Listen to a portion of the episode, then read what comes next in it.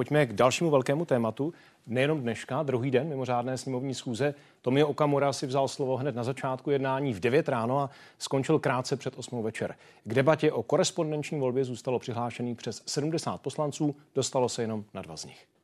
Já bych vás opravdu požádal o klid, protože budu mít další projev a přeci jenom překřikovat tady uh, poslance. Jenže ten čert se čerta stará o ruský monarchismus doktora Kramáře. Takže to byla pasáž úryvek z kapitoly Demokracie diskuze.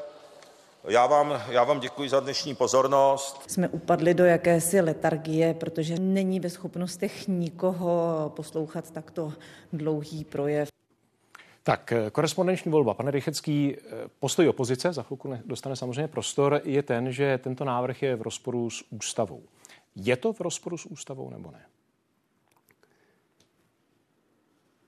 Celý konstrukt našeho ústavního systému vychází především z ochrany svobod a práv občanů. A jedním z nejvýznamnějších práv občana je tzv. aktivní a pasivní volební právo. To znamená právo volit nebo být volen upírat toto právo někomu jenom proto, že je sice náš občan, ale z jakýchkoliv důvodů, pracovních, rodinných nebo jiných, žije za hranicemi nebo je zrovna za hranicemi naší země, je popření tohoto lidského práva. Takže korespondenční volba, která mimochodem je běžnou, běžným způsobem volby, já mám Eh, sestřenici a část rodiny, kteří žijí v Německu, mají německé státní občanství, ale chalupu mají pořád v severních Čechách, dokonce kousek vedle naší chalupy. A je samozřejmé, že když jsou zrovna volby u nich doma, že oni mají možnost dokonce dopředu, 14 dní před tím dnem voleb, si vyzvednout nebo dostanou ty, si ty volební hlasovací lístky a odvolí si. Korespondenční volba je tedy způsob volby, který umožňuje realizovat jedno ze základních občanských práv. Upírat někomu je podle mého soudu protiústavní. Ono nejde možná o tak to opí, upírání jako takové. A samozřejmě je rozdíl, když člověk žije v nějakém městě, kde je zastupitelský úřad a když tam musí letět několik hodin letadlem. To je to, je to k čemu má směřovat ta korespondenční volba. Ale to, co opozici vadí, je ta absence tajnosti eh, volby jako takové. Eh, je to pro vás pochopitelný důvod, proč by eh, opozice například s touto stížností chtěla jít k ústavnímu soudu? A jak přišli na to, že je tím porušen princip tajnosti? To člověk nejde za plentu. Celá řada, celá řada zemí to ovládá, není to vůbec problém. Prostě systém dvou obálek. Systém, který umožňuje tu tajnou volbu i korespondenční cestou. To znamená, vy na jako tomto žádnou a priori předpokládat, nevidíte. vůbec ne, a priori předpokládat, že dojde k volebním podvodům, to mohou i, i tehdy, když ta volba není korespondenční. Ale my přece nemůžeme předpokládat, že volič je podvodník a že tedy volby budou podvodné. To je e, mnohem důležitější, je zajistit to právo volit a být volen každému, kdo má naše občanství a komu to právo náleží.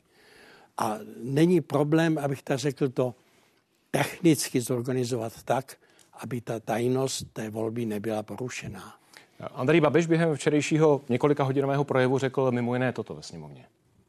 Tady se vytváří nějaký, nějaká atmosféra, jako kdyby nemohli volit, no můžou volit. Ale měli by přijít domů přece. Domů, kde se narodili. A hrdě jít k volbám a odvolit. Pane Modráčku, když se vrátíme ještě k tomu včerejšímu projevu pana Babiše, tohle je postoj celého hnutí ANO, že mají lidé ze zahraničí přijet tam, kde se narodili a tam volit? místo toho, abychom jim umožnili eh, volit ze zahraničí v tom místě, kde v tu chvíli pobývají? Tak zaprvé už dva dny probíhá debata v poslanecké sněmovně, tak já myslím, že víte, že ten postoj hnutí ano není tak takový, jak se vyseknete z kontextu. To není vyseknuté musím, z kontextu, pane Vondráčku. Je to, Pan to předseda vašeho hnutí řekl, zeptal, že se mají vrátit. Se zeptal ano, tak je to postoj hnutí, hnutí nebo není?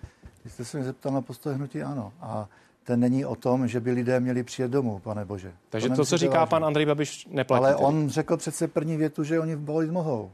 Že by bylo nejlepší a nejkrásnější, kdyby přijeli domů a volili doma.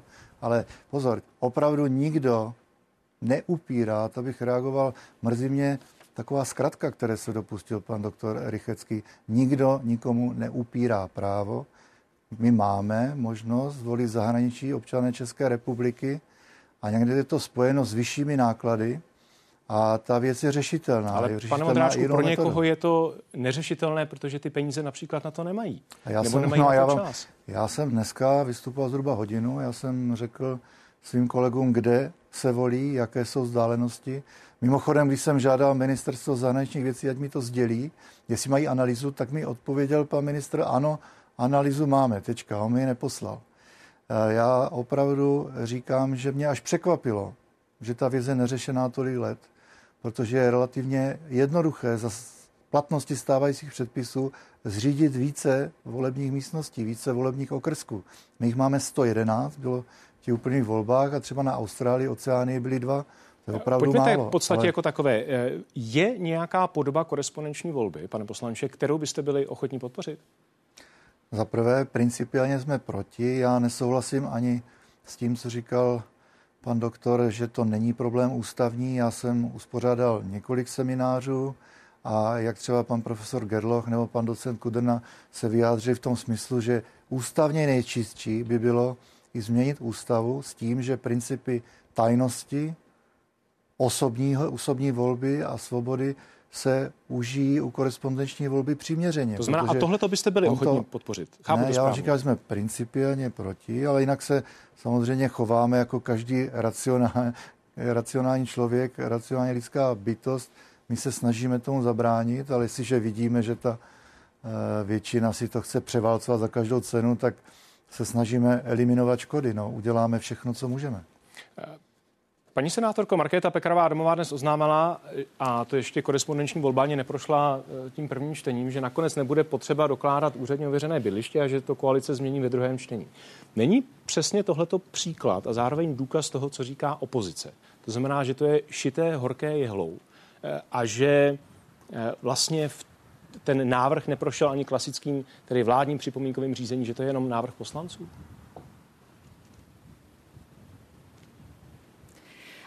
Rozhodně si tohleto já nemyslím, že to bylo šité horkou jehlou, protože ty debaty o zavedení korespondenční volby se tady vedou už několik let. Všechny argumenty pro a proti se pravidelně přetřásají z jedné misky na druhou.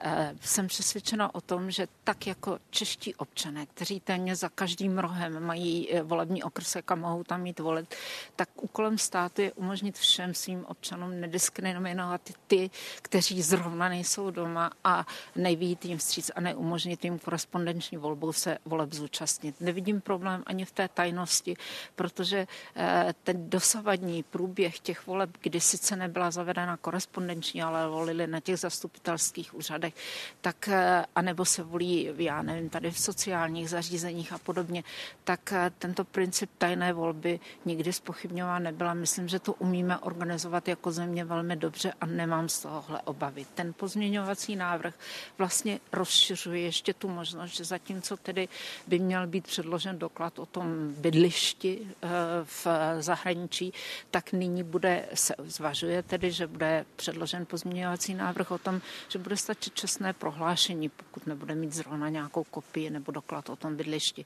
což je další možnost, jak vyjít říct k tomu, aby se ten dotyčný člověk mohl těch voleb zúčastnit a týká se to mladých lidí na studijních pobytech nebo, nebo těch, kteří jsou tam na dlouhodobých pracovních pobytech a podobně. Já nevidím nejmenší důvod, proč jim neumožnit se rozhodnout o tom, jak mají být uspořádány poměry v naší zemi, protože se sem vracejí po těch studiích nebo po těch pracovních pobytech a bez pochyby ten hlas jejich má být započítáván. Já bych vás poprosil ještě všechny jenom velmi krátce na závěr odpověď na jednu velmi jednoduchou otázku.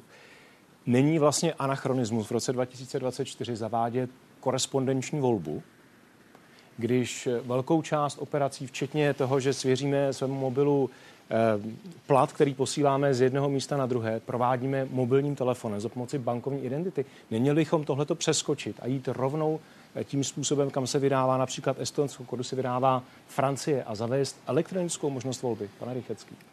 Tak rozhodně nemůžeme zavést jako jedinou formu volby elektronickou.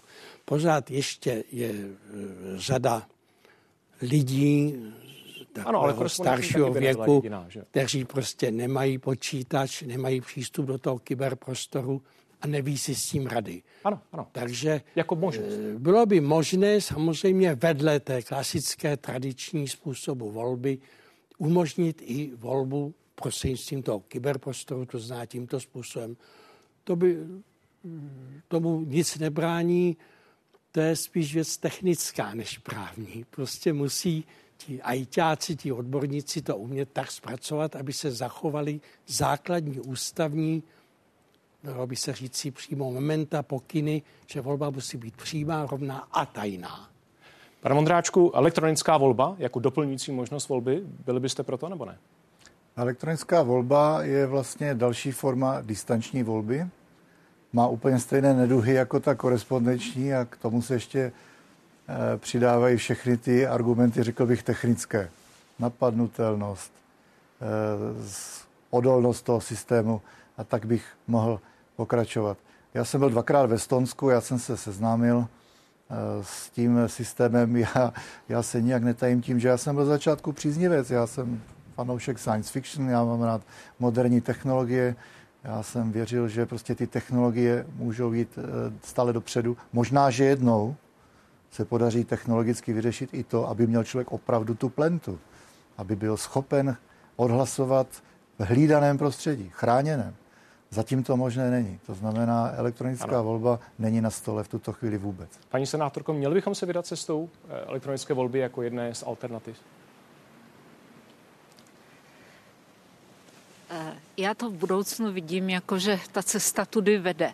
A v Estonsku jsem byla taky, ta země s tím žádný velký problém nemá, alespoň jsem já se tam o žádném se nedozvěděla, ale za mě, když to mám říct upřímně, tak budu ráda, když překonáme aspoň teď tu překážku k té korespondenční volbě. Je to takový půl krok nebo malý krok, ale, ale aspoň něco, co by se mohlo podařit ke zlepšení toho, eh, toho přístupu k volbám.